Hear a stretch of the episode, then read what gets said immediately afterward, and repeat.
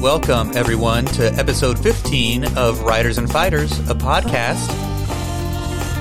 I'm your host, AJ Ortega. And since it's a week from WrestleMania, I thought it would be good to interview an independent pro wrestler. So I contacted my buddy, Dill Dempsey. And we talk about a number of things. We get into lots of stuff like his start in wrestling, his influences and memories about training. And we get the story about a recent injury, an ACL tear, and how he's still contributing to the wrestling scene despite being temporarily sidelined. So make sure to stay tuned for that interview, and that's coming up in a moment. But really quickly, I did want to give a quick shout out to friend of the show, Dalton Rosta, professional mixed martial artist. He's fighting on Friday at Bellator 256. He was on our last episode, uh, episode 14. And so he's on the prelims of that Bellator card, which starts on Friday at 6 Eastern. That's like 4 Mountain for me, you know, 5 if you're in Central. And you can figure out the rest, right? 6 Eastern. And you can watch that Bellator 256 headlined by Ryan Bader versus Lyoto the Dragon Machida. And that's on the Showtime app. And it's like 5 bucks a month you know, if you do the six month deal. And you also get, you know, Showtime boxing and you get shows and documentaries and things like that, movies. So I think it's actually pretty legit. You know, five bucks a month just for the fight stuff that I get to access. Uh, I think it's pretty cool. Uh, they don't sponsor me, but I want them to. I want some of that Showtime money, um, and I'll keep plugging them. But yeah, check that out, Bellator 256. Uh, check out the prelims and see uh, Dalton Rosta. Lots of other good fights on there as well. And so I mentioned it's WrestleMania week. And it's a two night event, Saturday and Sunday, WWE's biggest show, the Super Bowl of wrestling, as it were. And the two night thing, that's a lot for me. Um, I didn't watch all of it last year. Did I? No, I didn't watch all of it last year even. And so I haven't kept up in a while, and I probably won't watch it in its entirety. I'll probably catch, uh, you know, the the good highlights I hear about or somebody lets me know about. And it's being hosted by Hulk Hogan and Titus O'Neil. And I'm not sure why that's necessary with so many other options. I'm not so sure that people even consider Hulk Hogan relevant in 2021, especially, you know, post racist comments and being temporarily erased from WWE history then reinstated quietly, and now he's hosting the biggest show of the year. And I get that it's a strange year and a strange time for wrestling, and they're trying to uh, get eyes on the product at this time. But I just think there's so many better, more relevant hosts. You know, Gronkowski last year was interesting, football star to host it, but he has a personality and a mainstream crossover fandom that, you know, NFL fans coming over to see what he's up to. And so I thought that was, you know, interesting last year. Titus O'Neil's good enough for this, you know, as a co-host, but you know, I don't know about hosting a whole show. And I also think it's weird that they get the black guy to work with Hulk Hogan, you know, given the history that they booted him for, you know, racist comments. Yeah, all that stuff is is odd. I guess it's going to be six matches each night more or less. And part of the deal is like, well, how do you watch it? It's not no longer the traditional, you know, order the fifty dollar pay per view from your TV kind of thing. With streaming services and the WWE network, their streaming service was, uh, it's like defunct now in the U.S. and was absorbed by NBC and their app called Peacock. And I've never used the Peacock app, and I don't know anybody with it to tell you the truth. Um, but I did know, I, I, you know, there's articles about how they were scrubbing the WWE library for old footage that isn't acceptable in NBC's eyes in 2021. You know, the racial stuff, stuff that's too sexy or too violent. Basically, most of the Attitude Era, I'm guessing. And I'm not sure how much this app costs. Yeah, so, uh, you know, I won't be watching it, but I'm still, you know, plugged into the event happening this weekend. And the physical event, the COVID pandemic meant that it was relocated from the LA area because it was going to be like WrestleMania Hollywood. That was the theme. But they ended up moving it. I think in January they finalized the decision to move it to Florida. You know, moving it from California to Florida because California is California and Florida is Florida because you know, they're governed differently and the uh, the pandemic is treated differently there. So Vince McMahon uh, took the show over there, and they're going to have like forty five thousand people. And according to an article I read, they're going to have pods and social distancing. They say. I'm not sure what that looks like on TV, but I'm curious. I guess that's like 75% capacity of the stadium, according to this Forbes article I read. And so, in comparison, you know, the, the Super Bowl had 25,000 people in attendance, and WWE is going to have about 20,000 more, total of 45,000, if they reach their goal, sell all their tickets. I haven't seen numbers yet, don't know how ticket sales are doing. But we'll find out. We'll find out next week, and I'll maybe babble a few minutes about it. In any case, uh, that's enough of the babbling for now. Let's get to that interview. This is Dill Dempsey, professional wrestler on the independent scene there in South Texas, based out of Laredo. Enjoy. All right, I am joined here with Dill Dempsey, pro wrestler from Laredo. How you doing, Dill?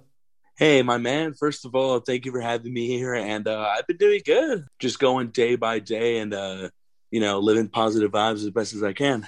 Cool, cool, man. I know you had a a little bit of a let's call it a roadblock, a hiccup, or something like that in terms of your wrestling career. You had an injury. We'll get to that soon enough. It was a knee injury, from what I understand. I want to, you know, maybe hear some about that and, and, and moving forward.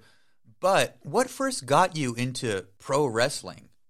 When I was a kid, I was I was like a pretty rowdy kid, like a wild child. I was like hard to, you know, settle down. I guess I was like really hyper and uh my parents would try to find something like to calm me down, like whether it be music, something on TV or whatnot. But uh, just one day, my mom happened to put on wrestling on TV, and all of a sudden, just bam, right there, I sat down like a rock and I watched like ever since. I guess you know, like the wrestling and the the violence of it, like as a kid, watch got me, you know, got me into it and it's like wow this is so cool. I want to do that too. And uh you know years later got into the video games and figured out oh there's independent wrestling and here we are today long story short that's interesting to me that your mom was the one that put that shit on the TV, and then you're like, okay, well, this is interesting. Let me look at these guys, uh, you know, with baby oil and tights and and and the illusion of fighting. Let me let me latch on right. But I was, you know, same story for me, except I didn't end up as a wrestler. You did. One of my questions is, you know, you were a child at that point, but you know, once you lo- move into like adolescence and then adulthood, did you do sports before you did the pro wrestling stuff? I briefly did, uh, not for very long periods of time, but uh, I used to be in t-ball like when I was little. That was like the first one I was in, and then in the fourth grade, I was in basketball for my school, and in seventh grade, I was in football. And I just did that, you know, like to kind of, I guess I just wanted to feel what it was like to like be in athletics and whatnot. But to me, it's like, this is not wrestling, but hey, at least I'm like doing something, you know, because down in Laredo, there's no re- like school wrestling, you know, like the the mat wrestling, the amateur wrestling, and all that. Like, there's none of that. So I couldn't at the time understand the experience of it. So I was just like, well, let me at least do a sport and see how it feels, but nothing compared to it. And I was just like, well, right. like I just couldn't give my all to it, you know, and it wasn't fair. So I just did like a year probably of each just to like, oh, say I did it and try it at, tried it out, you know? Yeah, just get a taste of it. Like again, like a late elementary school, middle school and stuff like that. I think it's interesting yeah. that you point out that there was an attempt to like seek uh, freestyle wrestling or Greco-Roman wrestling, what uh, maybe our audience might understand as Olympic wrestling, right? Mat wrestling, and that yes. this is a, a, a, physical competition, and that you're like, well, pro wrestling comes from those roots, right? Again, pro wrestling is an illusion, and it's a piece of theater, and it's a piece of art, and so on, but it comes from ancient Roman shit, you know, like that Greco-Roman style of mat wrestling and, and pinning another person and manipulating the body and so on. I think that's really interesting that it's not as popular as it should be. I think you know right. that that it wasn't a thing there in Laredo, and and so you went to other sports, and I think that's cool. I think that you know, seeking that athleticism, fitness, and so on is really cool. How and when did you make that leap? Because I've been acquainted with you for, for many years, you as a wrestler, me as a referee. One of my things is that, like, you were young, and I run into a lot of young cats. I really do. You know, again, just the handful of gigs I've done, you run into some young talent. When did you move from that, like, okay, I'm going to try these kind of sports, but now I'm going to move into this pro wrestling world where I adopt a character. I I have to do these these feats of athleticism while being in character and, and, and acting in, in, in a certain regard. How did you get into that world? Pretty much right when I found out that uh, there was such a thing as indie wrestling, like around me, because I always knew, like, oh, growing up, there was WWE, TNA, Ring of Honor, like all those big companies at the time before we have like 20 big ones now that are on TV, which is amazing nowadays, you know? So for sure, for sure. I found that out in like, I believe it was 20, late 2011, early to mid 2012 when I found out there was like in Laredo, there was a LWA, Five Star, uh, ROW, and they were like joint at the time, so they ran together or they ran separately, but in the but sharing like, a lot of talent and stuff like that for sure. Yeah, yeah, like they course. would share talent and run different shows. That's when I found out, whoa, this is actually possible here. I didn't have to like because this was before there was a performance center. This was before there was like a public place to be like, hey, want to be a wrestler at so and so? Go join here. Like before, it was a big thing, like in the late teens, you know, like 2013 when it was all open and stuff. So yeah. when I found that out, I was like, oh, I got to try this out. And uh, a good friend of mine who lives in San Antonio now, but ran a shop in Laredo, uh, the wrestling shop, Oscar Zamaron. Uh, big shout out to him, by the way. He ran the wrestling shop in Laredo that was like full of memorabilia, merchandise, and figures and games and all that. He ran or he helped out with LWA at the time before running his own promotion. And me and my good friend, I'm sure you remember uh, Kyrie, right?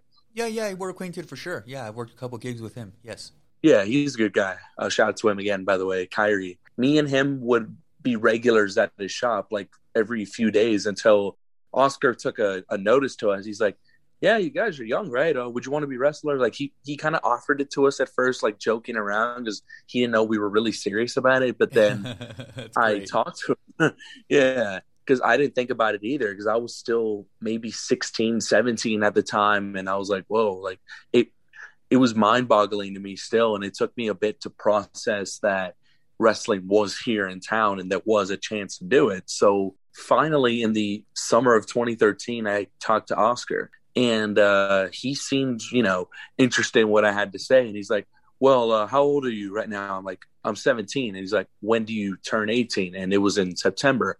His next show was november that year. He's like you know just to be safe let's work with 18 so in november i'll give you a shot. I'm like oh crap. Really?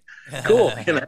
Nice. and this was yeah this was a, a wide-eyed 18 year old at the time who didn't and spoiler who didn't understand like the kinks of the business. Just like, oh, think of it as the best way I could describe it is the movie Ready to Rumble with David Arquette. Yeah, I remember like that, that, movie. Yeah, the, the WCW movie for sure. Yeah. Yes. Like he didn't understand like the aspects of it. He was like still just a fan of it, and like that was me at the time. And I was like, "Whoa, I get to do this," you know, not knowing what I'm getting myself into. And then there's me buying like this uh so-called quote-unquote gear from Academy just somewhat look like a wrestler. And, uh, yeah, just like some, I debuted some, in a Royal Rumble. some bootleg Under Armour, right? Like yeah. you know, it's great. Dylan. Again, folks, I was 18, didn't know. I got smart enough eventually, and I'm like, great, let me get my own stuff, you know. Yes. And uh, that, that, so I was in a Rumble. I'm, and so let's. Let me, I'm going to pause you there. And so, tell me. Yeah, so, so you're saying you show up in a rumble at a certain point. Let's rewind a little bit into the training. I'm always curious about people being thrown into a new environment, specifically in a training and coaching environment. And the wrestling world is weird as shit. And so I'm always curious. Like, you know, I've been in kung fu gyms, boxing gyms in those first week or two. They, you know, they, certain stuff happens and so on. But the wrestling world is quite different. Professional wrestling and this act of theater and this act of athleticism being combined. Tell me about the early training. You see, that's a really good one because I was actually going to sort of tie into that with that previous question because it kind of goes hand in hand. But when it comes to the latter part, like the part of the character and theater and audience and all that, I was ever since I believe uh, uh, I was a sophomore in high school. I was uh, into theater. Like I took classes there, and I was like, "Oh, this is fun." You know, this is as closest to wrestling as I'm going to get without being physical because I understand it's you know audience, character work, and all that, and that leads to college where I got a minor in uh, theater arts.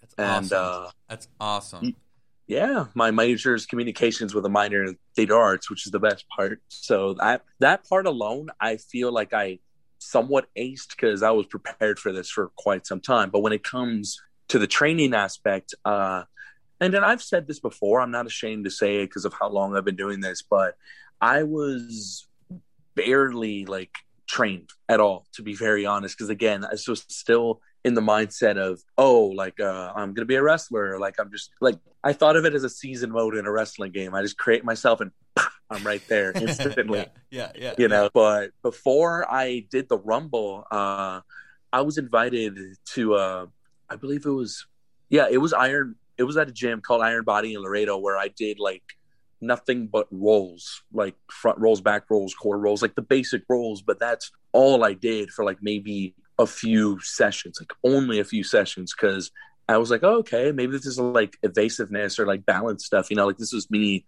thinking of it at the time before I got into the Rumble, not knowing yet how to bump, properly do moves. I somehow survived, but I didn't do anything stupid. Mm-hmm. Thankfully, you know, I was a kid, but I wasn't, you know, stupid or like, hey, let me try a Hurricanrana. Let me do a moonsault. like, nah, you know. Sure, sure, sure so to kind of unless this was a later question like i was going to say i was going to leave it up to you i was going to say how i finally found proper training and how like the two schools that i went to and stuff. Yeah tell me please. Okay.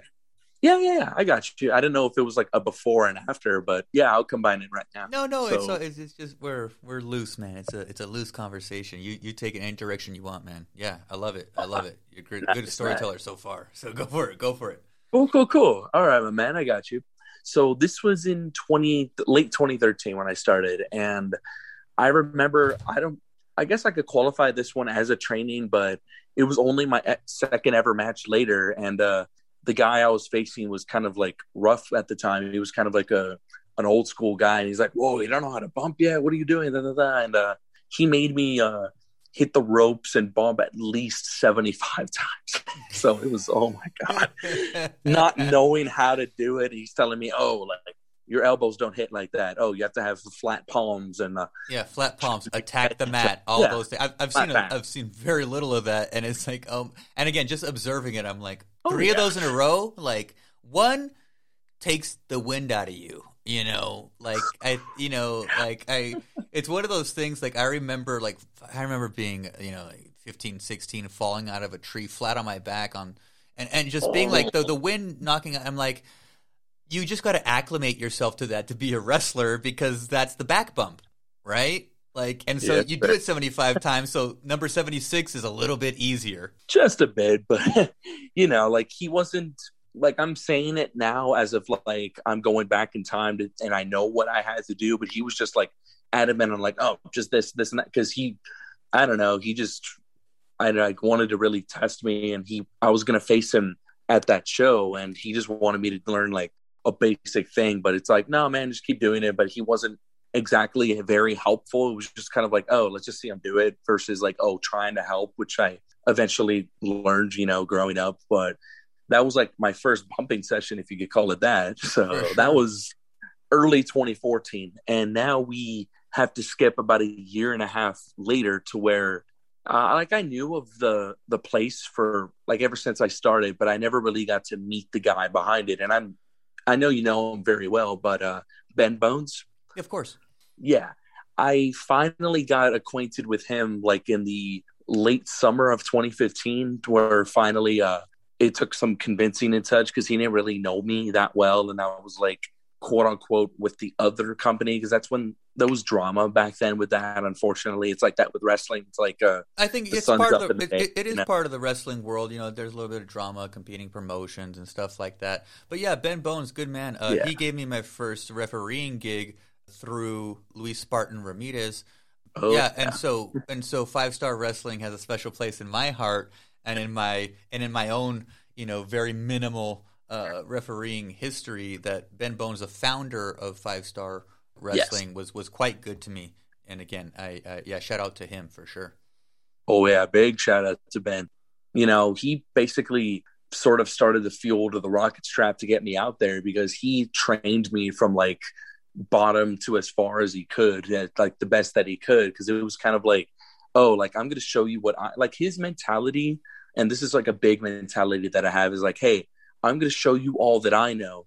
But when I'm done showing you, don't be afraid to go out there and go to someone else because they may know what I don't know. They may know more. They may know how to fix that and fix this. And that's why my mentality, not to just stick to one place until like you graduate and it's like, oh, okay, I'm just going to be stuck there.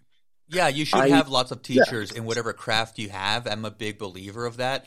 Like, you got to have a lot of different teachers because they only have a certain amount of tools in their toolbox. And that's even me as a English professor and creative writing teacher. I'm like, that's one of the things you.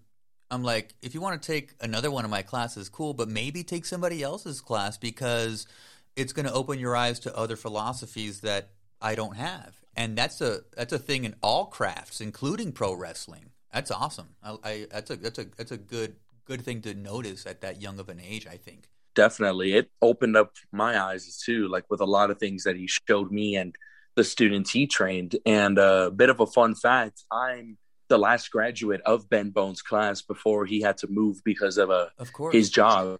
Yeah, you know. Yeah. So five star closed for like a little bit, like for about a good year and a half until the man you mentioned, Luis Spartan Ramirez, is now the head trainer of Five Star, and I still go, you know, to get my reps to help out as much as I can. He's basically said I'm like his second, you know, versus where he's the actual trainer, the one that has like the graduate rights and like the one like he basically makes the decisions, but I'm like the the second, you know, like oh hey Dill, like yeah, I've seen you. I've seen you on the the the, the five star Instagram and stuff, working out with them and, and and stuff like that. Yeah, definitely. Yeah. So shout out to Spartan Ramirez, episode one. Oh yeah, episode one of Writers and Fighters. So Ooh, good stuff. Good, good plug. yeah, big plug. And like this goes back to what uh like the final part of it to what I said about uh Ben mentioning about different uh trainers, different trainees. Uh once I graduated, I was pretty much, I don't want to say stuck, but I was pretty much just in Laredo in that time for most of the time, rolling around elsewhere and uh, trying to help people with the little like basics and stuff that they needed. And uh, that's what kind of helped me out. Like we grew with each other, like in the ROW. Shout out to them in Laredo where I went. And that's where I was once five star was temporarily closed until this was around 2018 uh, and this is a huge shout out to this man as well, Rodney Mack. When I met him when he moved to Texas for a former WWE superstar, Rodney Mack. Since day one, we instantly clicked. Like he liked uh, something about me, like basically how my character was and some things in the ring. And he's like, "Oh, like one of these days, I would love to."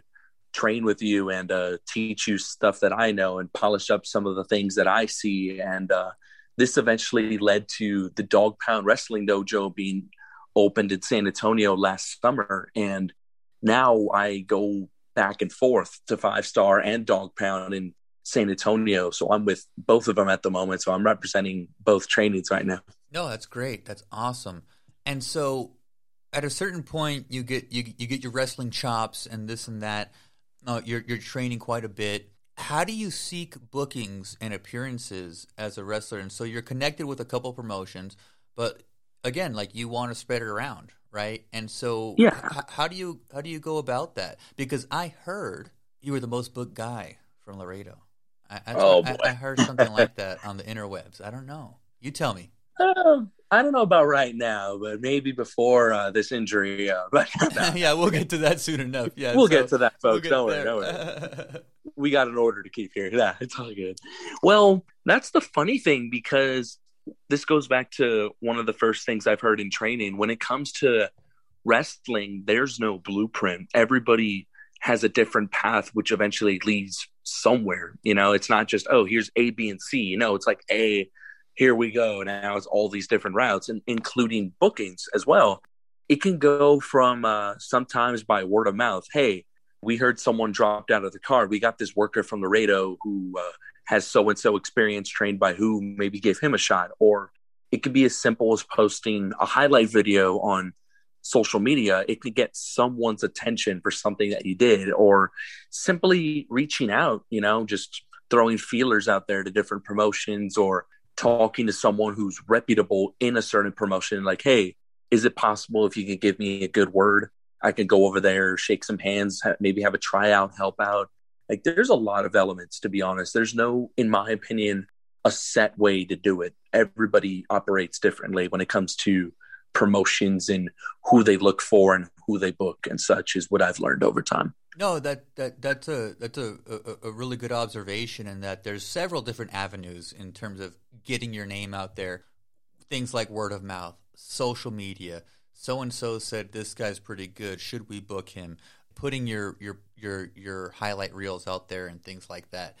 And and it's one of those things. It's like, well, independent wrestler means you're independent. It means you. Yes. Right. And so you gotta project what you what you think is best to get you booked. Yeah, definitely. Tell me a little bit about maybe your favorite memories in the ring, like anybody you've worked with, particular shows or matches where you've put in the reps and you're like, man, that that's a good memory. That was a cool match. That was something that propelled me somewhere. Technically, I would have two, because uh, one is like for the memory aspect because of uh, involving the crowd and having them feel something, versus where the other one that I'm going to mention is uh, one that would eventually propel me to even bigger things just by doing something so little that meant so much. So the first one, um, this one I guess would be a little bit cheesy, but I mean this one's a very personal one to me in the sense of like, oh, it's like a movie movie slash storybook ending in a funny in a good way. Yeah, is uh yeah, this was back in uh and I'm good with dates by the way. So if I mention random dates, it's like, wait a minute, how does he know all this? Just good memory at the moment. And that's know? awesome. But, that's great. You're yeah, lucky. I'm a month at date kind of guy. It's weird, you know. But this was back in February 2018, where uh, it was a benefit show in Laredo where it was the funds were going to my father at the time that was battling stage four pancreatic cancer. And it was like this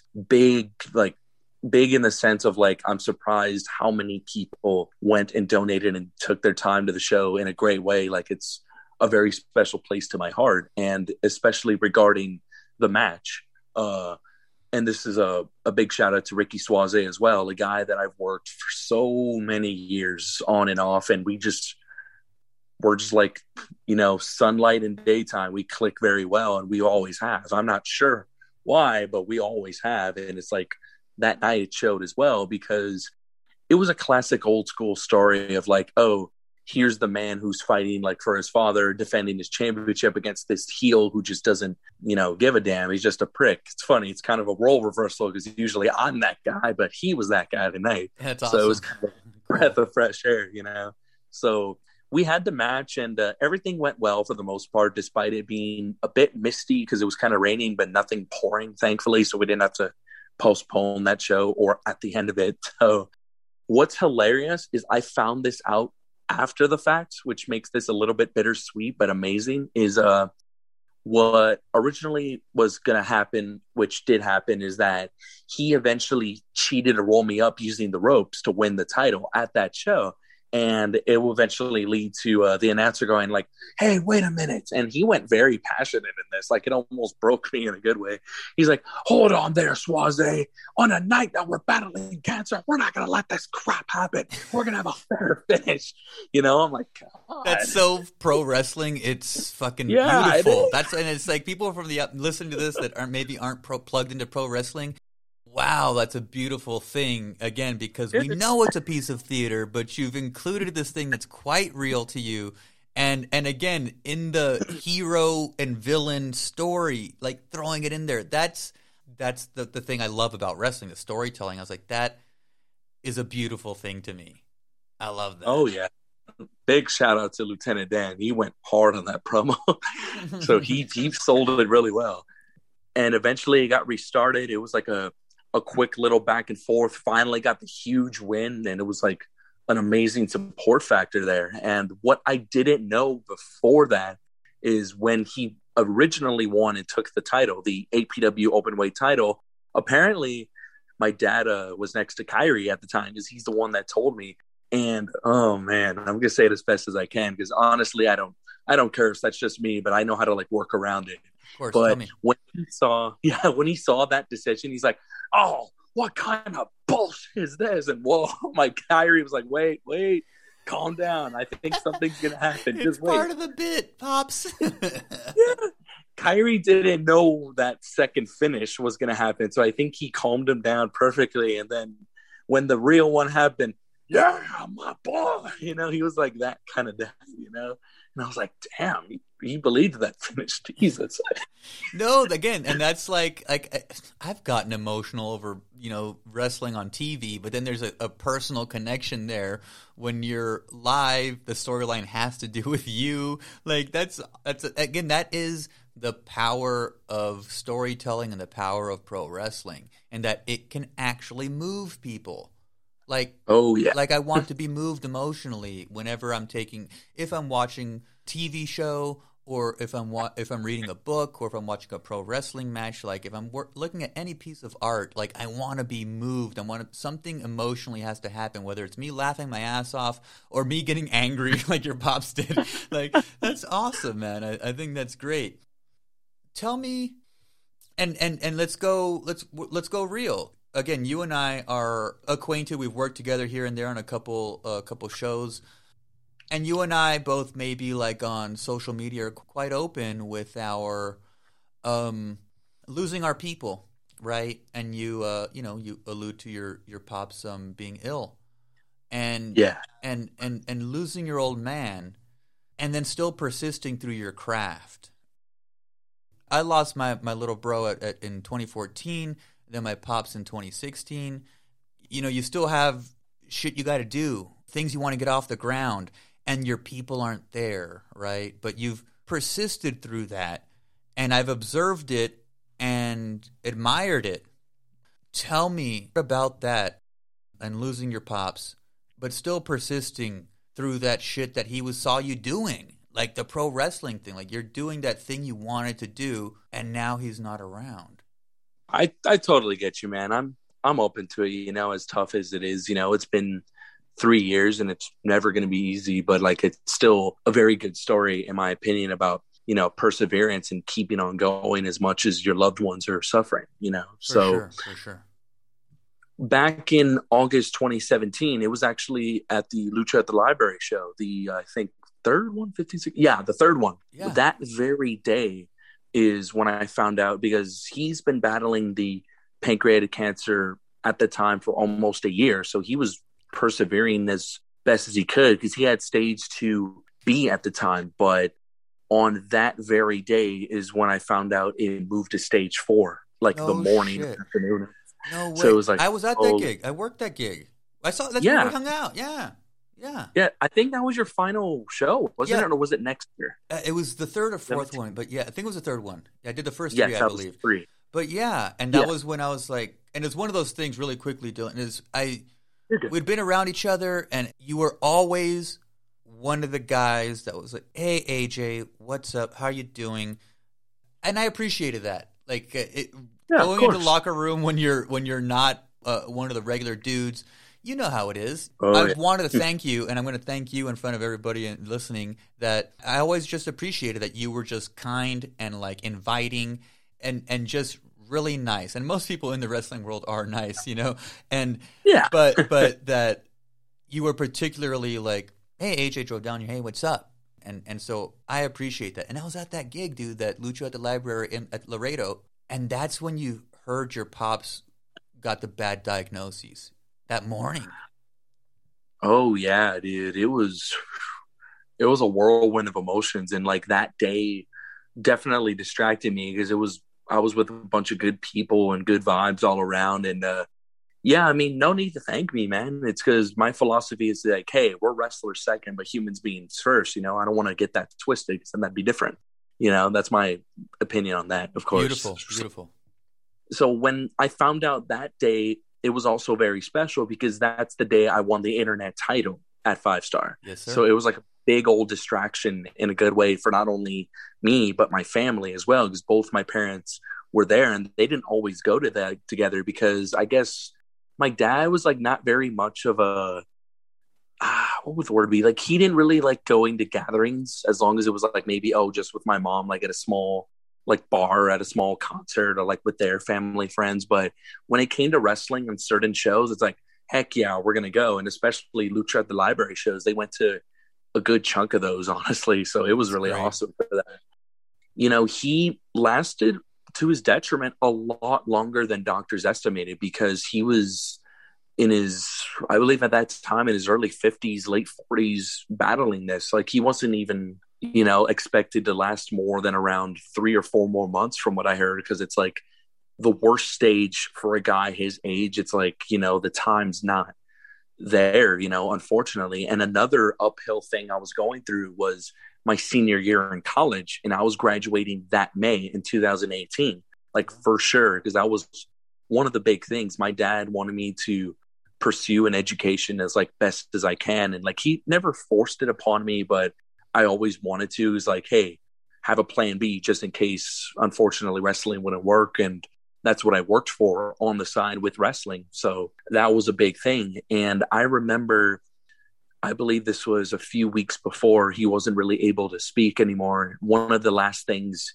he told me was like not to worry, not to give up, and just keep on, especially because I was so close to graduation. It's like, please focus on that and like it'll take care of the rest, you know? So my mom and uh, the nurses and family friends were all around him while I was going through finals, worrying about him, worrying about wrestling. So it was like a triple threat of chaos in my head. And I remember like I don't want to say it's because to me I never experienced anything like losing a very close family member that I see every day until around that time. So it took me a little while to like adjust to like, oh my God, what's going on here? You know, it's when I saw that he was really bad the last, you know, few weeks and such. I remember it was so real to the point five days before I went to the Valley for a booking and uh, I remember this was May 5th, 2018, a few days before, and I had a obligated booking over in San Benito, Texas, in the Valley. And I remember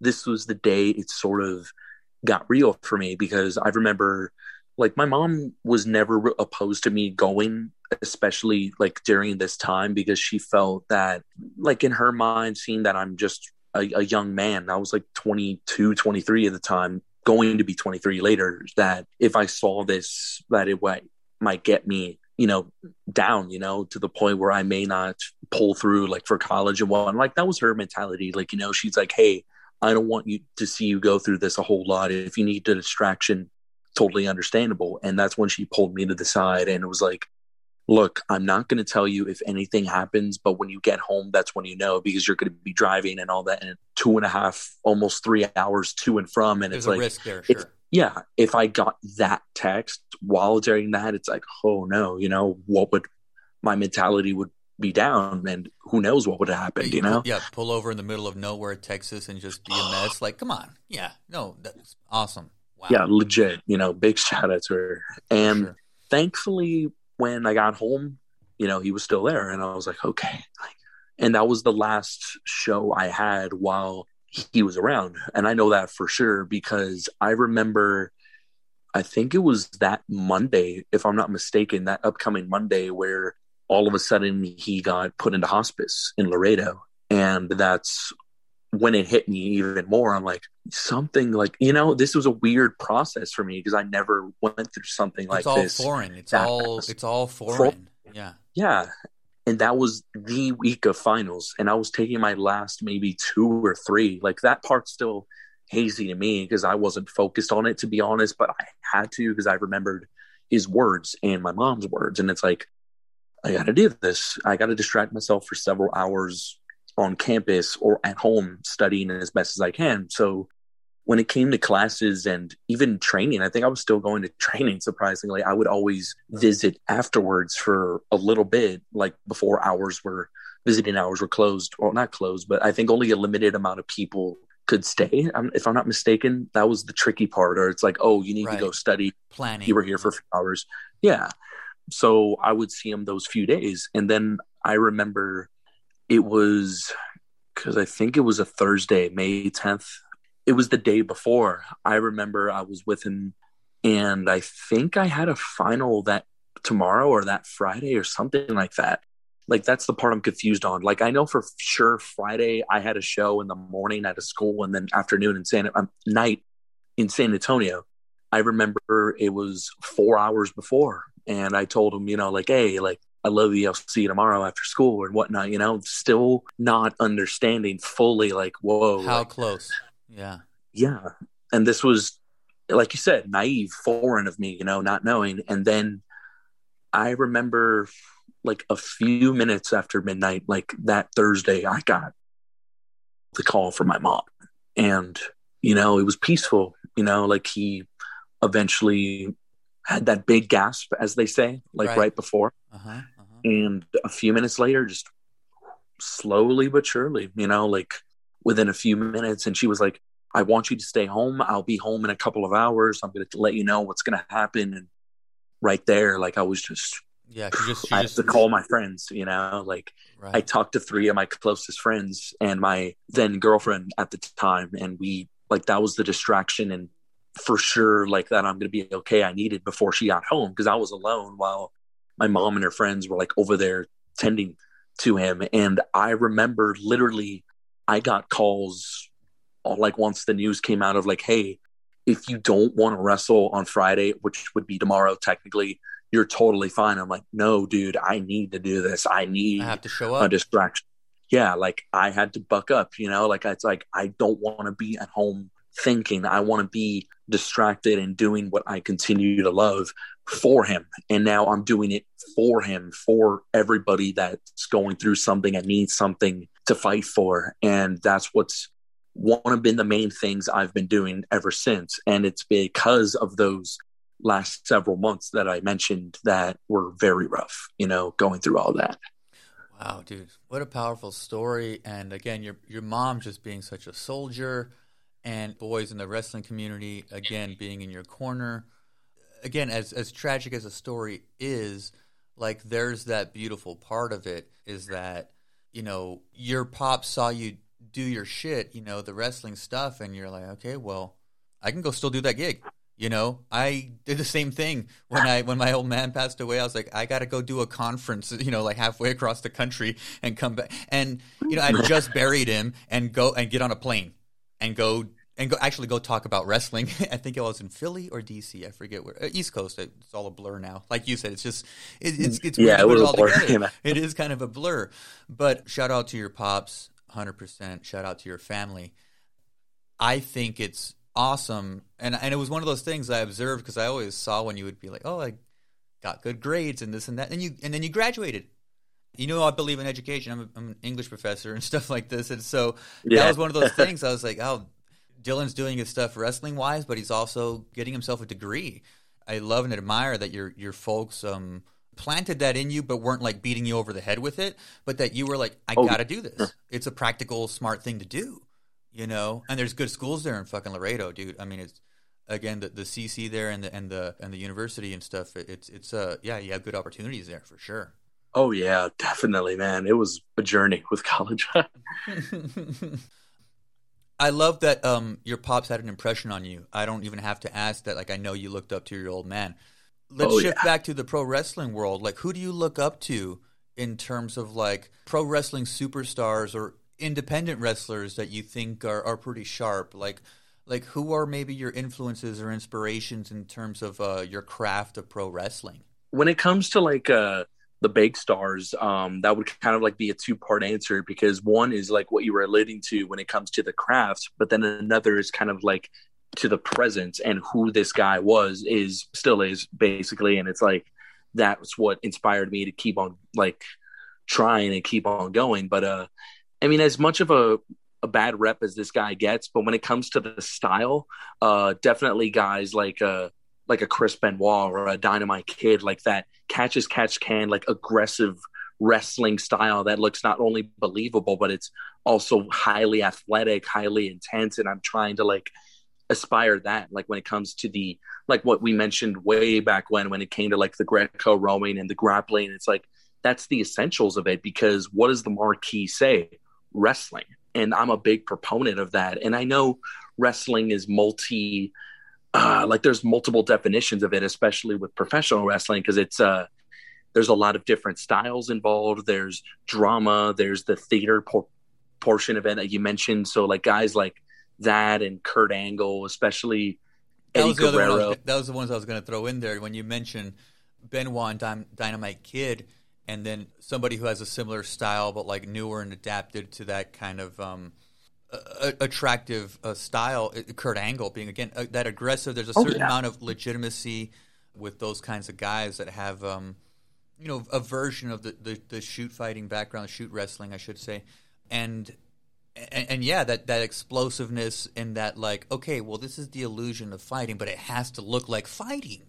Yeah, at least in a sense, yeah like when it comes to that portion of it, that's and there's many more, but those are the ones that have like stood out to me growing up. And when it comes to the other side of it, and also how good he really, really was all this time, the Undertaker, especially for like how much respected that he is throughout the business and that he's kept himself like relevant all this time for over 30 years without changing too too much minus being like you know the american badass. But then look what happened. Boom back to the dead man and sure. no one really complained you know and that yeah, the longest got, longevity of a, of a wrestler aside from Ric Flair maybe maybe like yeah Ric Flair's close if yeah, not yeah, right there but, yeah. but yeah right up there but again that he he didn't waver from the gimmick he didn't um again that there was he's never not been around, right? And so you can't right. ignore people. It's like whenever I think you know you got to look at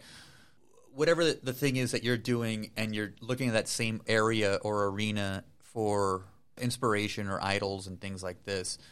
Well, look just at the very top and then study them. And and, yep. and why are they at the very top, right? If you're in basketball, how are you not looking at everything LeBron is doing, right?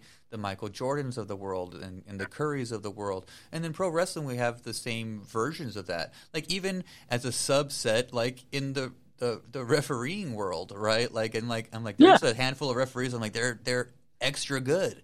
And so how do you zero in on that and study them and learn something from that. So I think Undertaker might be one of the best, if not the best, uh, example of that. Oh, definitely. And to go a little bit more active, a guy like Randy Orton over the years and still going strong and being so simple yet so effective. And it's like he's a guy to definitely study because of pacing, character, and uh, just how he's Super been doing this consistent. for 20 plus Super years. Consistent Yeah. and he's still high level. He's still in like a main storyline nowadays. It's like, oh, he's not like the guy that's like, oh, I'm gonna pass the torch to to the young guys. It's like, no, he's still at a high caliber main event level all this time. Several years in him still, totally. Oh, yeah, again, because Definitely. he has a very economical approach, and people may argue that, well, he's not super exciting and this and that. I'm like, but he's the most consistent. He doesn't get injured, yep. doesn't injure people. Like, like that's the best employee you could hire, right? And he still Definitely. he still has a draw. He's always gonna too. Yeah, I agree. Yeah, Orton's a, a, a, good one for sure. Oh yeah, definitely, man. Mm-hmm. So tell me about the injury. I know that's the oh, oh here fuck, we are. It's a heartbreaker. fuck. And so tell me you. about the injury and the aftermath and the plans now. Whew.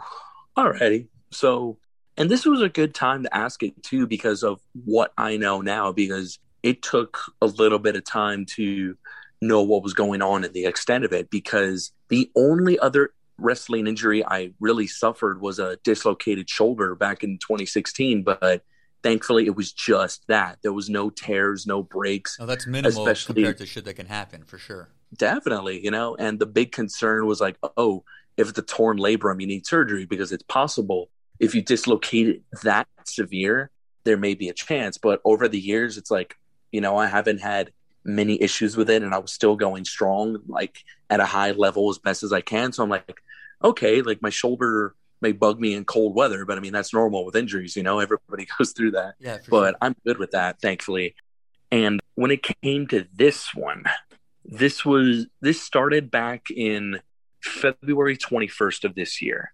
And it was at a local show called Lucha Maniacs in Laredo, a relatively new show. Like they've only been running since uh, I think September or August of last year. Like they're very fresh, okay. but they're getting a lot of acclaim already for the stars they're bringing. So it was just a normal day. Like there was a seminar the day before, and I the day before, sorry, before the show, hours before, and everything was good. And I was the third match on the card out of like several. Of course, it was like maybe nine or ten. It was like a big show, and I wasn't thinking anything of it, you know, because I was in the ring beforehand doing a seminar or participating in one, and the ring felt good. Then I was in the ring a little bit beforehand to try some things. Okay, it's good. But the thing is with that ring, unfortunately, and uh, and this is not you know talking down because it's true. Many people can attest to this. That ring over the years has somewhat deteriorated, like mainly with the padding and the the positioning of the boards, like being I guess loose or unstable after yeah, like there's deep spots and high spots. Yeah, I've worked on those. Yeah, yeah. Uh, I've worked on Definitely. several rings like that. Sure, yeah, it's part of the indie wrestling world, unfortunately. Sure, hundred percent. Oh yeah, and a bit of a spoiler, I found that out later, but I'll get to that in a second. You know, I don't want to cut corners here. We're getting the scoops here, but either way, um, you got you, brother. I got you. So, um, I didn't think anything of it. Everything was fine, and uh, I was in a tag team match with a I'm not sure if you ever met him or heard of him, but uh, Raxo, a big guy. No, uh, he has like him. half. Uh, no, well, he. I think he started right when you were out the door from Laredo, like right around that time. But uh, me and him have been like, you know, road pals, tag team partners, a bit of rivals, good friends for quite some time. So I was teaming up with him that day, and he was taught old school in the sense of taking care of the ring and making sure everything's good. Like that was one of the things I was taught too, but he takes it to his credit to a very high level, which is very respectable of him. So good. this does not fall on him whatsoever. For sure. But so during like our entrance and stuff, John, you know, I was just doing a promo while we were doing our entrances and I had the match in mind. I'm like, okay, this is gonna be so fun. I already got the crowd riled up as best as I could, but I didn't notice this until the playback of the video, but he was looking at the ring that had concerned, like he's like, something looks off here. Like he was trying to fix up some boards and such, which unfortunately those boards were very visible because the skirts were not even tied properly because it was like a little bit rushed, unfortunately, throughout the show for sure. I'm not exactly sure why, but it's like, okay, I've been in way worse situations. I've been in smaller rings that are like not that well, of obviously. Course, so of course. I'm like, this is just another Sunday to me, you know, like, okay, here we go. Let's have a match, you know? And the first half, everything was going fine because it was about almost a 10 minute match, to be honest, with everything that happened. And about halfway into it, there was a deal where uh, I was getting lifted up to land on my feet, like basically off of a back suplex, but I got pushed off to land, you know, sure. on my feet. And I braced myself like normal, like every single day. Like, boom, I braced myself because there's a certain way to brace yourself for a fall. And that part was fine. It wasn't exactly the fall, it was my right leg happening to land on one of the boards that was down. And right, because you get me, like mm. you expect the landing, like here's the ring, you would land it right, and you flex but and you kind of get your body ready to land at that juncture, yeah. And, but it's three inches shorter or whatever on the right side or something. Yes, perfect description. Wow. And right when it happened, Fuck. it happened like a shotgun blast. It felt very fast, and I knew something was up because I'm like, "Yo, this is bad." Like Oh, the way fuck I could describe the landing is if you stepped on a soda can and it crushes straight down. That's Oh. what I felt. Oh, holy Like, I didn't fuck, feel- dude. Yeah, like I didn't feel any twists, any bends, and even looking back in the video, which I'm going to get to, it didn't look like that. You see the culprit right there. My foot is on, and you see where the gap happens, where it sinks down when it's not supposed to. It was on that one board that wasn't able to get fixed because Raxo, even in the video, and this shows how much he cares, he was moving the boards while like I was about to even do something. even them up. Yeah, for sure. Yeah, but that one It board, fucked. Yeah, unfortunately, yeah, for sure. and I knew if I continued, this would be worse because that's the kind of pain I felt. And I'm like, what the hell just happened? Like, I don't know if it was my ankle or if it was something with my leg because I was totally unknown to it at the time. So I threw up the X and I went to the back. And I was a mixture of emotions. I was confused, annoyed, angry. I'm like, no, I want to finish this, but I don't know if I can. But then finally, like three minutes later, the promoter or one of the bookers was like, hey, they're about to go home. I'm like, nah, screw this. So I went back up with adrenaline, went out there, and we knew the finish, thankfully. And Rexo kind of looked at me. He's like, oh, yeah, you're good. Yeah, yeah, yeah. Boom. He's like, finish, finish. Okay, cool, cool, cool. We went into the finish flawlessly, and bam, we got to the end like nothing. And the thing I've always said is adrenaline's a hell of a feeling, you know? Right. And I felt okay, but I knew something was up. Like when I finally got to take my boot off and my knee pad down, for a while, it still felt like I was wearing a knee pad. I Oh. knew something was wrong. wow. I'm like, what is going on? And I was up and down trying to like, keep it moving a bit. And I felt okay, but there was like noticeably a limp. And I knew what was going to happen. When I woke up, I knew this was going to feel so much worse because adrenaline. And here we are. I woke up that Monday morning so much worse. And I'm like, what the hell? Like, ow. You know, like I couldn't bend it back Right. all the way. It still felt like I was wearing maybe two knee pads instead of one. Like it felt like it was a big old swelling, which it was. It was like on my calf and around my knee area. I'm like, what the heck? And I heard the opinions of everybody, like when they saw the video and when they, when I told them what I was feeling, they're like, oh, it's maybe just a strain rather than an actual tear. Because if it's an actual tear, you wouldn't walk be on it or walking right now. Yeah, like you wouldn't be walking. You'd feel so much more pain and all that. So I took a few days off from training until that Thursday at Five Star, and for the most part, everything was okay. Just with certain movements and rolls, it was very stiff and there was some pain. So it's like, okay, I got to adjust myself. But I was still able to do some sequences and some bumps like normal. I was like, well, I'll be a bit limited, but as long as I take ibuprofen and wrap up, I think I'll be okay. Right. You know, it came down on a Saturday at uh, Irving, Texas, or was it no Carthage, Texas, way up East Texas for SWE Fury. I mean, shout out to those guys as well. That's one of the shows Rodney got me on as well, which is nationally televised on the CW and it's all online and such. So it's a pretty big deal over there that's starting to grow. And before the show, there's always a clinic or a training slash seminar. That's like their old school uh, terminology of it. And again, you know, doing the roles, I was okay. But uh, for those that know the term, uh, there's a term called an up and over, where you basically run to the corner, you kind of do a big squat, like a little squat, jump up, and do a mule kick like animation to where you land in the middle of the ring. It's like an evasive dodge in a way.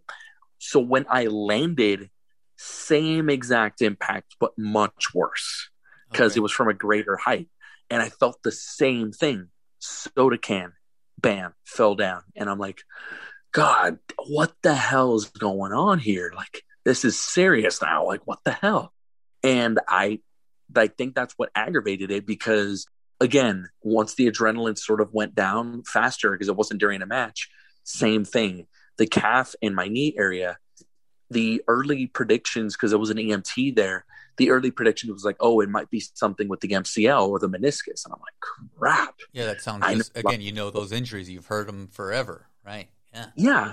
And I'm like, Jesus, like, what am I going to do? Because I've never been out for an extended period of time, minus the dislocated shoulder. But that was only technically six weeks. And that was when I was barely getting my foot on the gas pedal. So it wasn't like right now where I'm almost every weekend doing something somewhere at a high level as best as I can. So this time I finally listened to my body and I was like, okay, I'm going to get an appointment. I'm going to get checked and everything.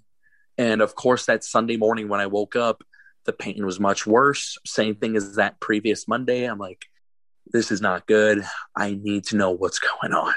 So finally, I got checked, and the doc was astonished. I don't want to say like astonished, but he was like a bit shocked. He's like, well, we can't give you an MRI yet because your leg is so swollen it might be obstructed of the view and we don't want you to waste your money on that just yet. Jesus. So he was doing me a favor, thankfully. He wasn't one of those, oh, you gotta yeah, no, get, yeah, just, yeah, get, get an MRI today and get one next week. And no, just just wait. No, thank wait God. until the, the yeah. leg can, you know, get less swelling, sure.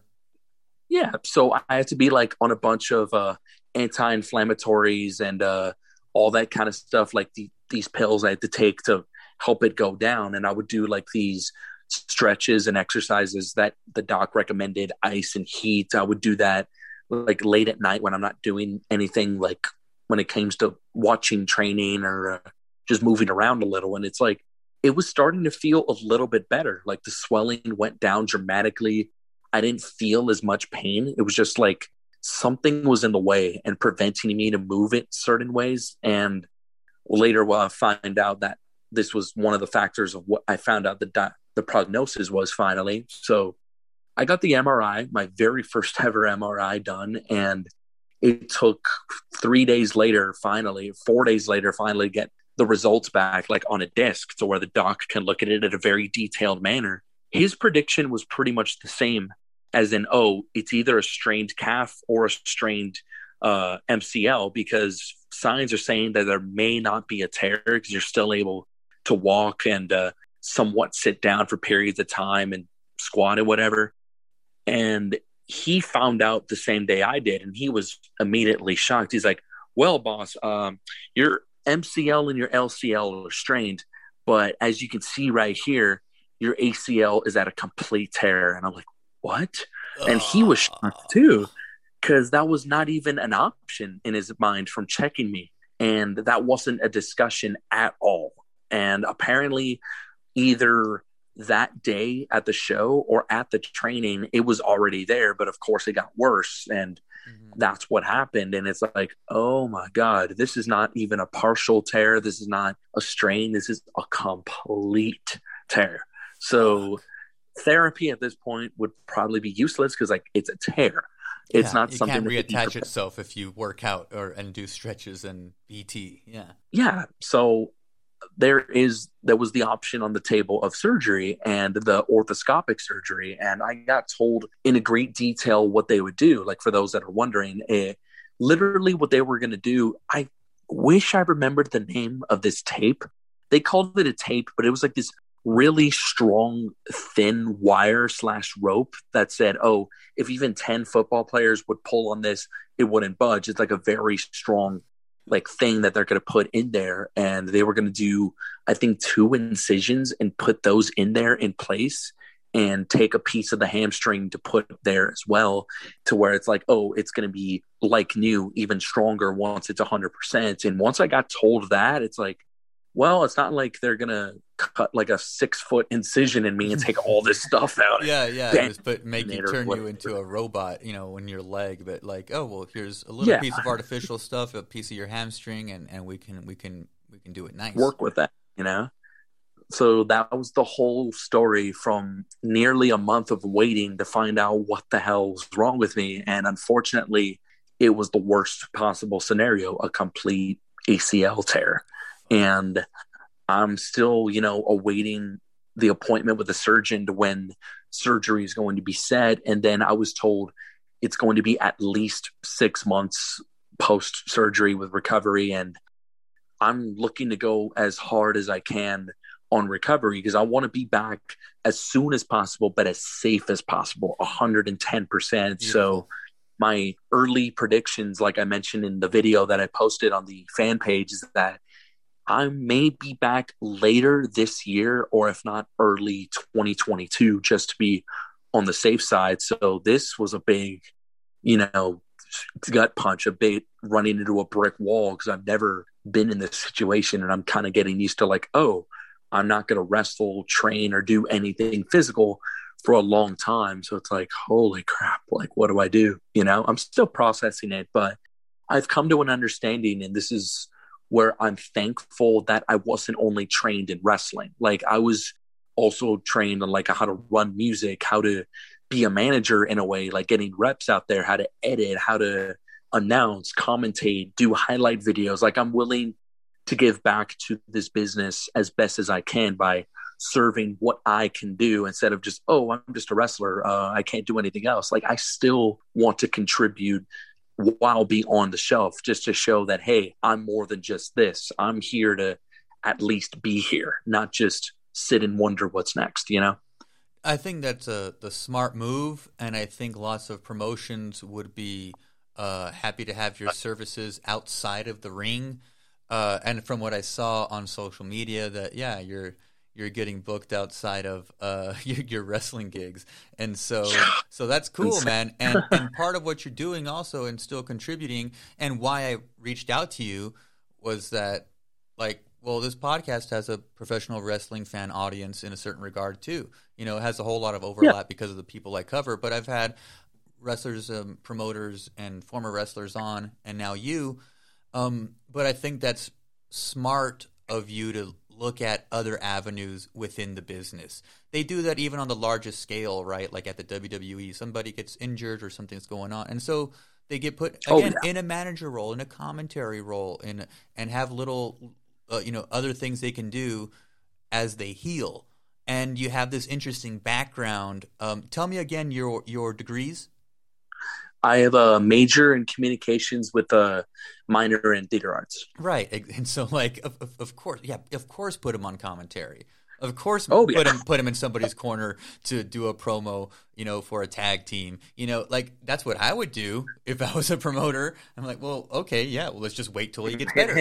you know, so I love that, man. I, I, admire that. I think that's yeah, I, I, think that that's just good for you and good for the uh, people you're connected with. What advice would you give to, you know, young aspiring independent pro wrestlers? Hmm, that's a good one. This uh, this goes back to what I mentioned earlier about the blueprint, the game plan. Just because something may not work that you're trying doesn't mean that it's the end all be all. Whether it be like a certain thing you want to try or a certain role you want to play, there's no game plan when it comes to wrestling. It's so many different avenues. When it comes to as low as basics to as high as hey psychology or having a character or trying to portray someone that you are to a, a, level 11 or someone that you're not to level 11 and that to basically just not to give up just to put your heart into it as much as you can. Because if you give back to this business by giving your 110% it will give back 115% and so on and so forth. Because that's what a lot of people look for someone that are dedicated someone that are willing to get better willing to learn. And there is no like oh like you're expected to get here in this amount of time and that amount of time. Everybody has their amount of time on progressing and to be very patient to be very willing to perfect it as best as you can and one of my favorite things is to not do something until you get it right it's to do something until you can't get it wrong. And that's everything in wrestling from the basics to moves to character work to whatever you want to do. And to especially be ready for that in the sense of wrestling of where like uh to get the reps in.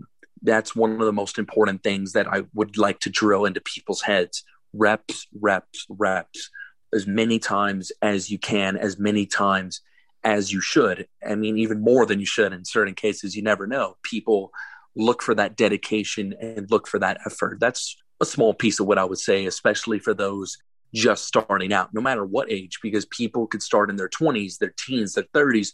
Anybody could start at any time and give in some sort of impression, whether it be good, great, or even bad, but hopefully more good than bad. But that's how I see it with everybody usually. I like that point of getting uh again getting the reps in and that at most things any any kind of craft, you know, any natural talent only gets you so far. I'm not a believer of like, oh well talent will super no, like the reps, the work, like like the people that put the work in, the cream rises to the top in the wrestling world, in the writing world, any other uh, sort of art forms, sports, combat sports, and so on. That if you put in the work, you can really excel with those reps and getting the practice in. It's like, well, you know, I always tell people, I'm like not good at basketball because I, I haven't sat at the free throw line and, and, and done a hundred in a row. I haven't. Right. And so how, how can I expect to be good at that? But I've spent a whole lot of time writing. You know, I've spent a whole lot of time uh, fixing cars and motorcycles, and I got the reps in there. And so, if you have something that you believe in and want to do, that that's imperative to it, even if you are maybe gifted at it. But you got to get the practice in. And so that's one. I think that's that's good advice for wrestlers and in life. So I think you're very smart yeah, to say definitely. so. So this is the Writers and Fighters podcast, and you are clearly in the fight world because you are a yep. pro wrestler. but do you do any writing or reading?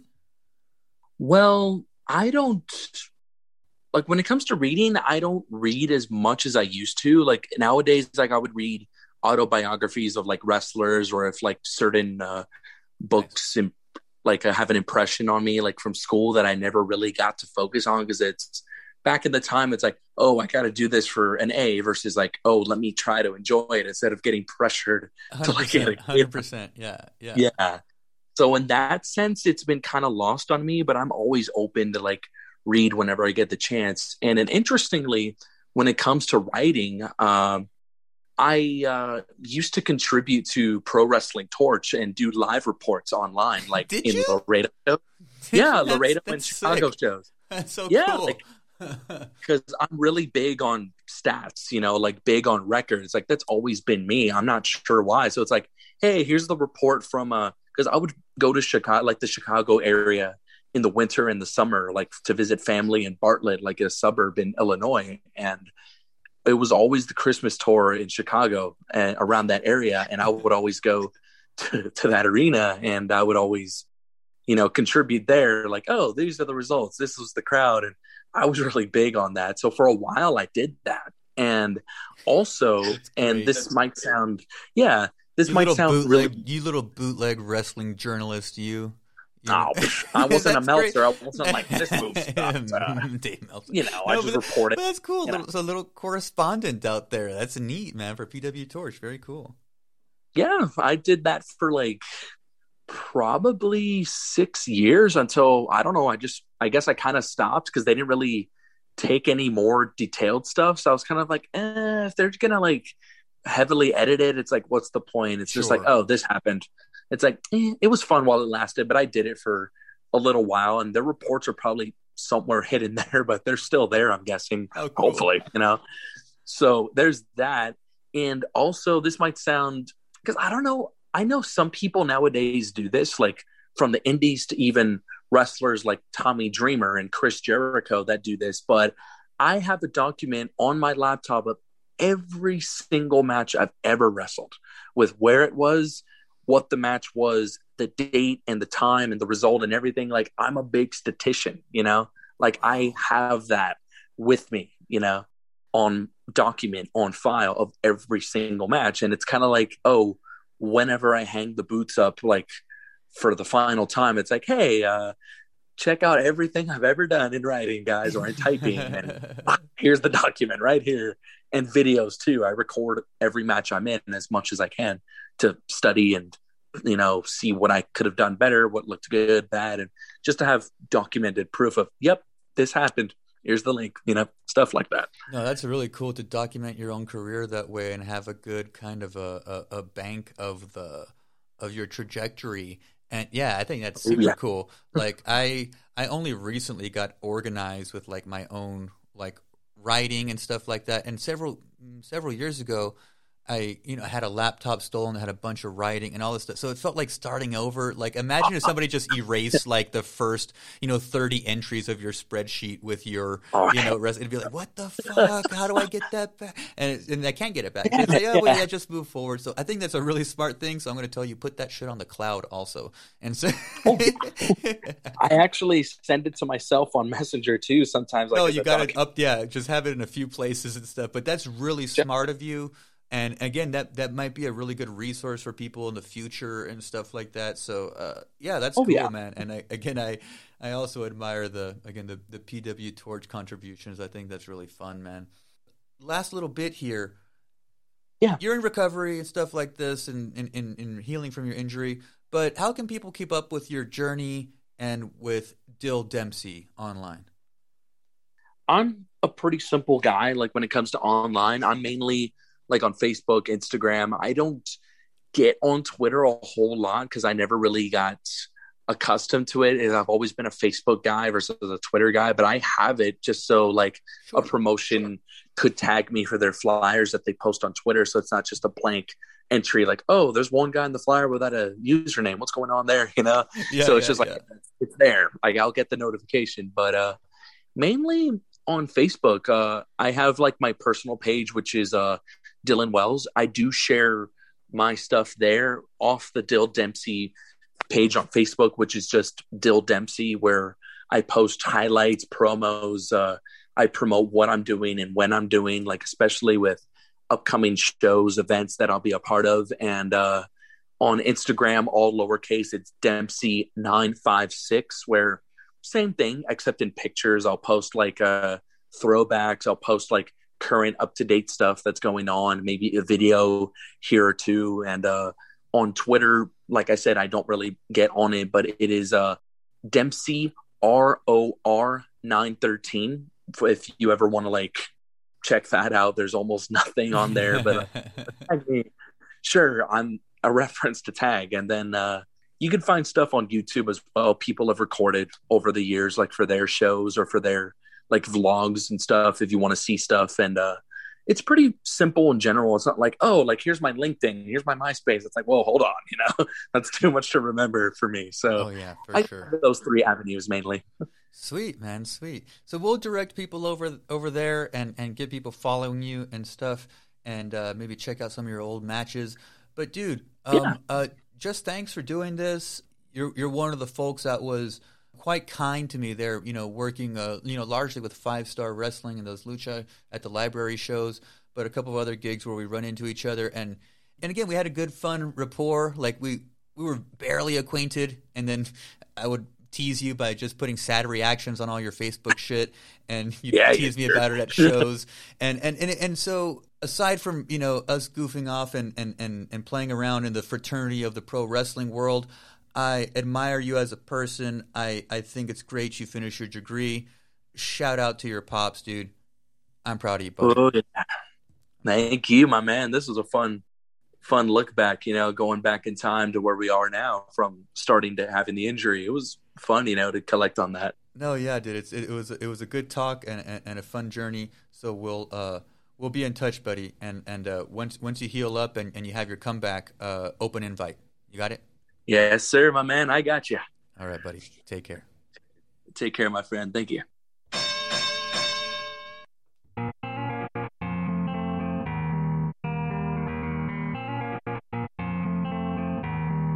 All right, y'all. I hope you enjoyed that interview. I know I sure did. Dyl Dempsey, good man. If you want to keep up with him, follow him on social media. On Facebook, just type in Dyl Dempsey, D Y L Dempsey, like Jack Dempsey, the boxer.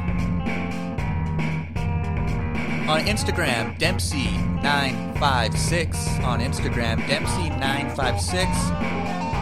On Twitter, it's Dempsey ROR 913. Dempsey ROR 913. There'll be links, hyperlinks in the show notes. You can also keep in touch with him if you follow us. At writersandfighters.com, you'll find all the social links. We're on everything. Another quick thing I want to mention is on April 24th, Five Star Wrestling is holding a show called Reality Bites, a fundraising event for Dylan. Ten bucks for adults, five dollars for kids. It's going to be in Laredo, Texas. I have a little viewership there in Laredo, so spread the word. All you wrestling guys, you guys are connected. Share that stuff. Show up there. Spend some money. All right, y'all. Be good. Be safe. Take care of each other. We'll see you next week.